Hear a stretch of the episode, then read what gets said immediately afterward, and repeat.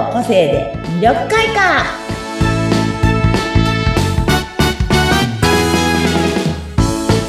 はいこんにちは。魅力開花の専門家山崎澄夫です。はい、そしてインタビュアーの村山彩乃です。今回もよろしくお願いいたします。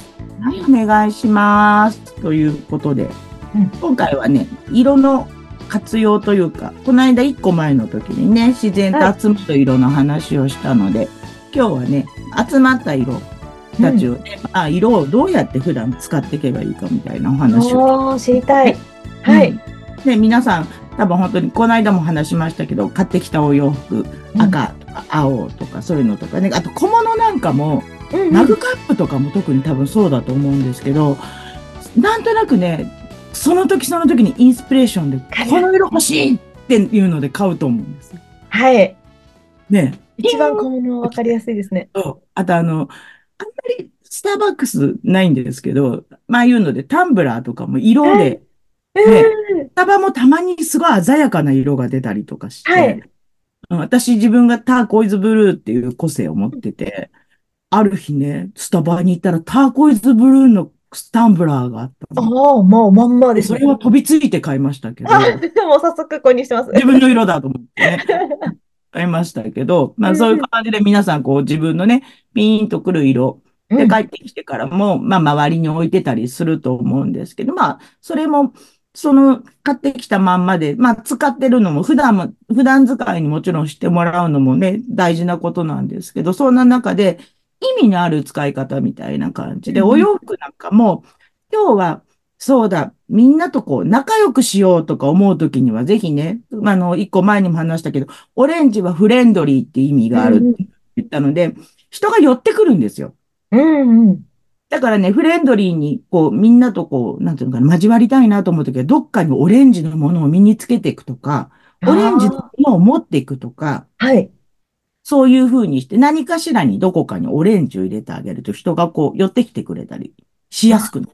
わあ、いいですね。そうそうそう。あと、ピンクあるでしょ？で、まあ、ショッキングピンクだと、お、派手っていうふうにちょっとびっくりされちゃうことも結構あるけど、まあ、好きだったらもちろんピンクはそれでもいいんですけど、いあの、可愛らしい、あの、桜色というか、ベビーピンク的な、ほわっとした可愛いピンクとかだと、やっぱり、あ、なんていうのかな、あ、あの人優しそうみたいなうんイメージとかを持たれたりするので、それもなかなか効果的だったりとかして。そうそう。あと、今日は何かを活動しようとか、うんスタートしよう、何か始めようっていう時にはね、黄色が結構透明感があって、すごい一番目立つ色の黄色っていうのは、はい。そういうこう何かを未来を照らしてくれる色なんですよ。未来を照らすぞって意味があるので、やっぱだから今日から何かを始めようっていう時にはね、黄色がすごくね、お役に立つ色だったりそうなんですね。面白い。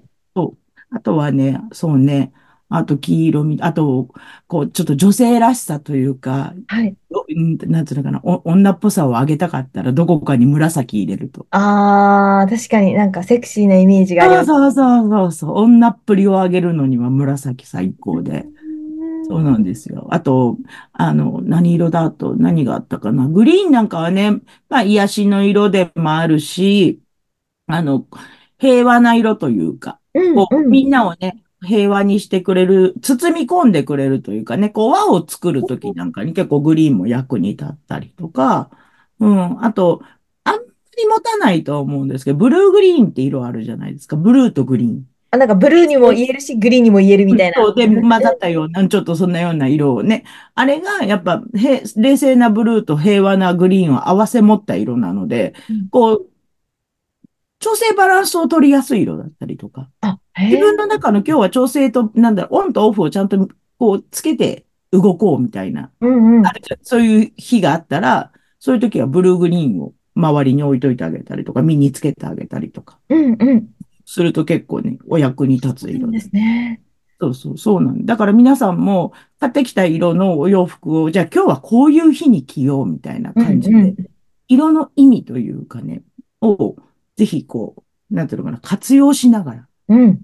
して、だからなんか、生ガチャの赤のふんどし、あの、赤のふんどしがさ、こう、気合い入れる、なんか、ものイメージありますけど、あれってやっぱ情熱の赤の意味もあるし、温める色もあったりするので、寒い日は皆さんぜひね、赤い系統のパンツを本当余計にあったかくなるから。ぜひ、おすすめですよ。ああ。赤ってね、本当あながち嘘じゃないらしいんですよ。本当に。赤を身につけると体が上がる、温度が上がる。なんかあったかくなる、体温がなんかちょっと高めみたいな。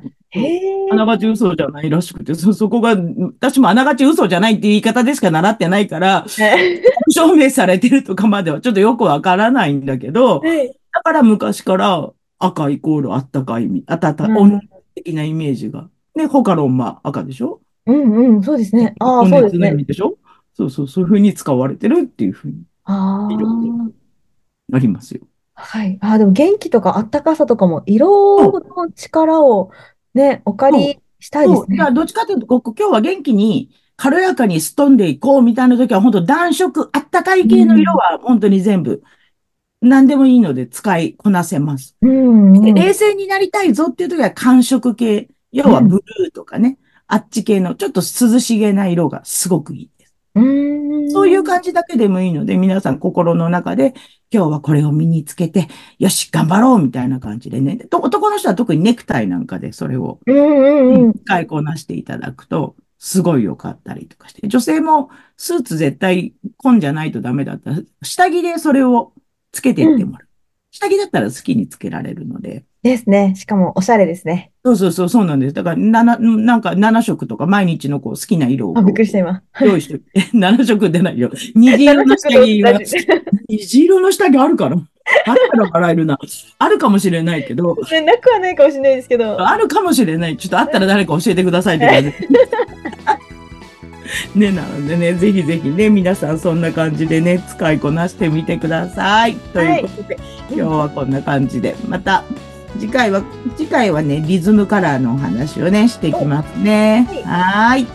じゃあまたよろしくお願いします。ありがとうございました。はい、今回もありがとうございます。はーい。